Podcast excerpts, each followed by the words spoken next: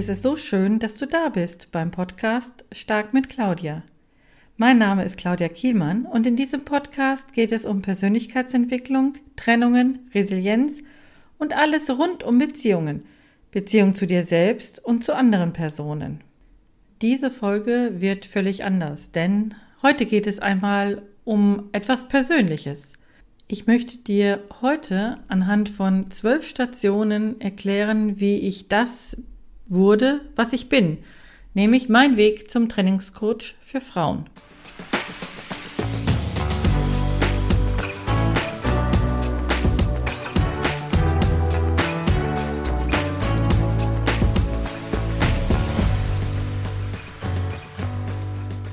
Wenn ich als Kind gefragt worden bin, was ich denn später einmal machen möchte, war meine Antwort Lehrerin.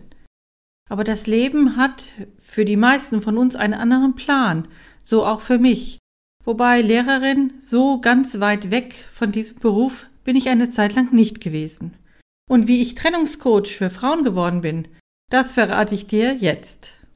Starten wir mit der ersten Station im August 1972. Das war der Beginn meiner Grundschulzeit. Ich habe hier ein Foto vor mir liegen und da bin ich darauf mit einer Einschultüte mit meiner Mutter und meinem kleinen Bruder. Auf dem Foto schaue ich skeptisch. Schule, was genau ist das? Finde ich Freundinnen? Wie komme ich mit diesem Abschnitt klar? Rückblickend betrachtet war es tatsächlich keine einfache Zeit. Die Grundschullehrerin hatte selbst so viele Probleme, dass wir als Schüler darunter leiden mussten. Zum Beispiel hat sie uns körperlich bestraft, wenn wir nicht aufmerksam waren oder nicht gleich das gemacht haben, was sie wollte. Ich kann mich nicht direkt an Spaß erinnern, sondern nur an Wettbewerb, Angst und das Gefühl, nicht gut genug zu sein. Genau dies hat damals meinen Berufswunsch, Lehrerin zu werden, geweckt. Ich wollte alles besser und alles anders machen. Mein Bruder musste in dieser Zeit als Übungsobjekt herhalten. Später habe ich Hausaufgabenhilfe in der Nachbarschaft gegeben. Die nächste Station, die ich mit dir teilen möchte, war 1980. Während meiner Pubertät war ich in der Klasse so ein richtig klassisches Mobbing-Opfer. Ich habe ständig beleidigende Spitznamen gehört und wurde besonders von einem Jungen verbal extrem niedergemacht. Damals wurden solche Aktivitäten geduldet und von einem Lehrer sogar mit weiteren Sprüchen angeheizt.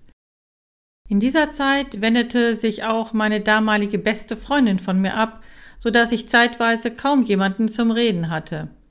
Dies hatte dann auch körperliche Auswirkungen. Ich wurde krank und habe Krebs im Anfangsstadium bekommen. Dies hat dann noch mehr dazu geführt, dass sich Freunde und Bekannte von mir zurückgezogen haben, da sie mit dieser Situation total überfordert waren. In dieser Zeit habe ich allerdings auch festgestellt, dass ich sehr feinfühlig und empathisch bin. Zeitgleich habe ich angefangen, mich erstmals mit Psychologie auseinanderzusetzen.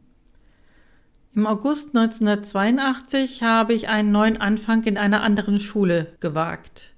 Ich bin also nach der zehnten Klasse einfach aus diesem Mobbing Wirrwarr raus und rein in eine ganz andere Welt. Hier traf ich viele Jugendliche, die bereits älter waren, schon einiges erlebt hatten und nun in ihrem Leben einen anderen Weg gehen wollten.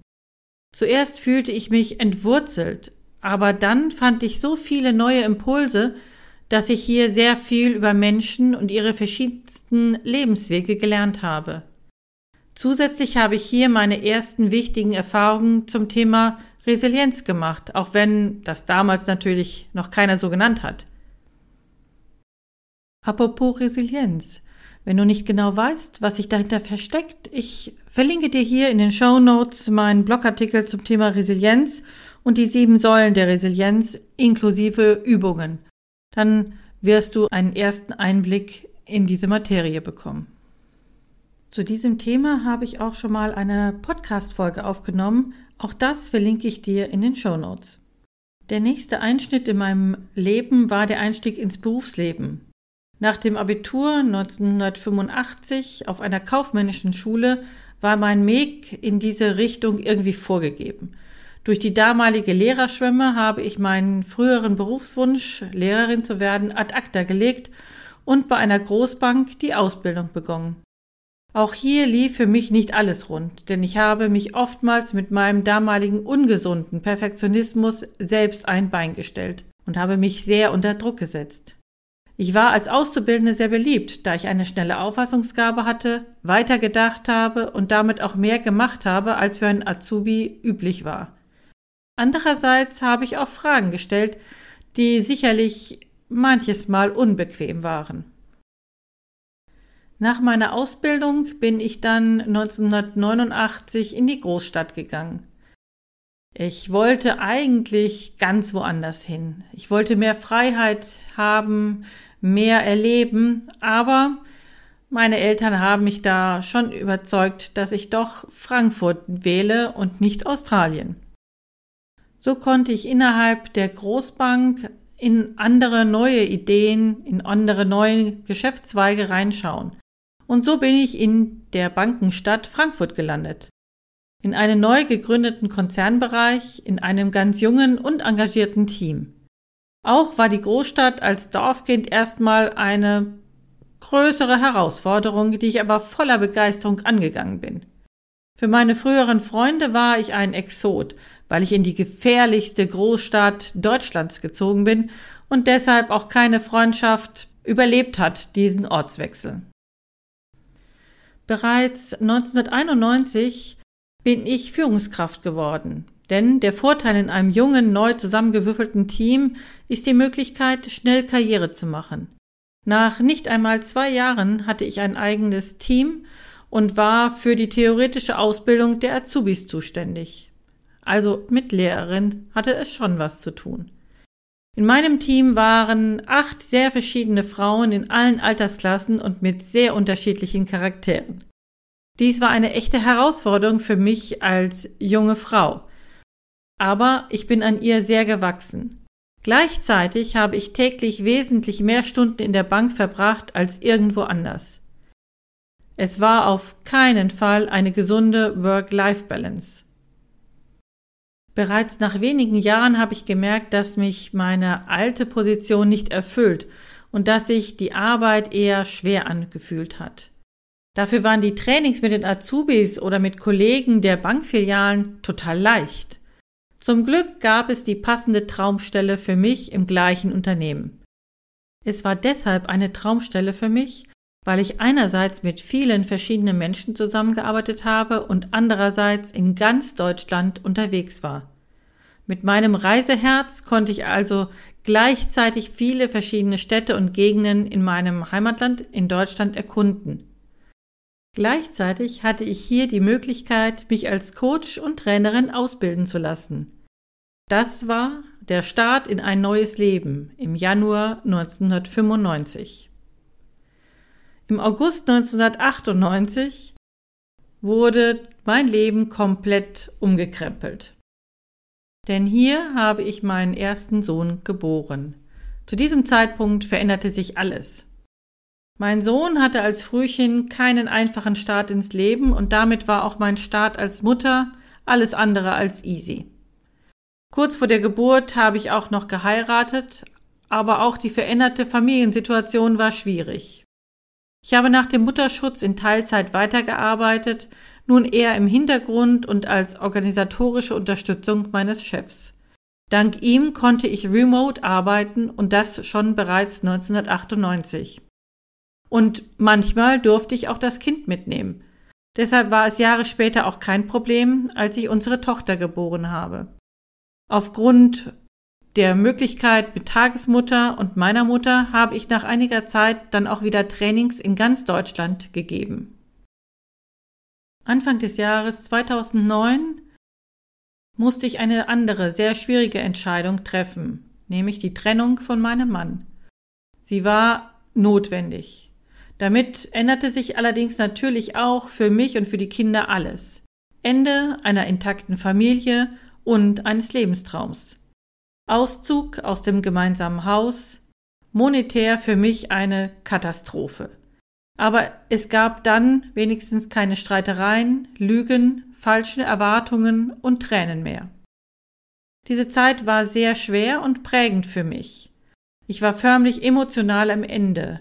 In der ersten Zeit war es für mich am wichtigsten, dass die Kinder glücklich waren. Durch gemeinsame Erlebnisse, die kein Geld gekostet haben, wurden wir eine neue Familie. In dieser Zeit habe ich viele Erfahrungen gemacht, auf die ich heute zurückgreifen kann. Auch bin ich heute meiner Mutter sehr dankbar, die mich in dieser Zeit sehr unterstützt hat. Und nicht nur mit nervlichen oder dass sie da war, sondern auch mit Geld. Im Februar 2015 dann endlich ein Wechsel meiner beruflichen Tätigkeit. Mit diesem internen Wechsel in die Zentrale konnte ich auch endlich meine Stunden erhöhen und mehr Geld verdienen. Allerdings habe ich danach überwiegend nur noch Trainings und andere Schulungsformate konzipiert und organisiert und war nicht mehr selbst als Trainer unterwegs. Ich hatte wesentlich mehr Verantwortung und Freiheiten, wie ich Dinge umsetze. Ich konnte vieles machen, wovon ich früher geträumt habe. Ab diesem Zeitpunkt hatte ich auch wieder im Beruf wesentlich mehr Spaß, fühlte mich herausgefordert und meine Leistungen wurden anerkannt und gewürdigt. Dies hat sich natürlich auch auf meine seelische und körperliche Gesundheit positiv ausgewirkt. Zusätzlich habe ich noch viele persönliche Weiterbildungen gemacht, von denen jede einzelne mich in meinem Denken weitergebracht hat. Wenn man sich persönlich weiterentwickelt, dann bedeutet es auch, dass manche Sichtweisen sich ändern, dass man vielleicht mehr vom Leben erwartet und vielleicht auch mehr von den Vorgesetzten. Im April 2021 wollte ich mehr. Ich wollte raus aus dem Hamsterrad. Ich wollte die Welt mit meinem Sein positiv verändern und einen Unterschied in das Leben anderer bringen. Aus diesem Grund bin ich damals bei der Bank ausgetreten. Ich war mir zuerst unsicher, in welche Richtung ich weitergehen soll und wie ich was für mich Neues aufbauen kann.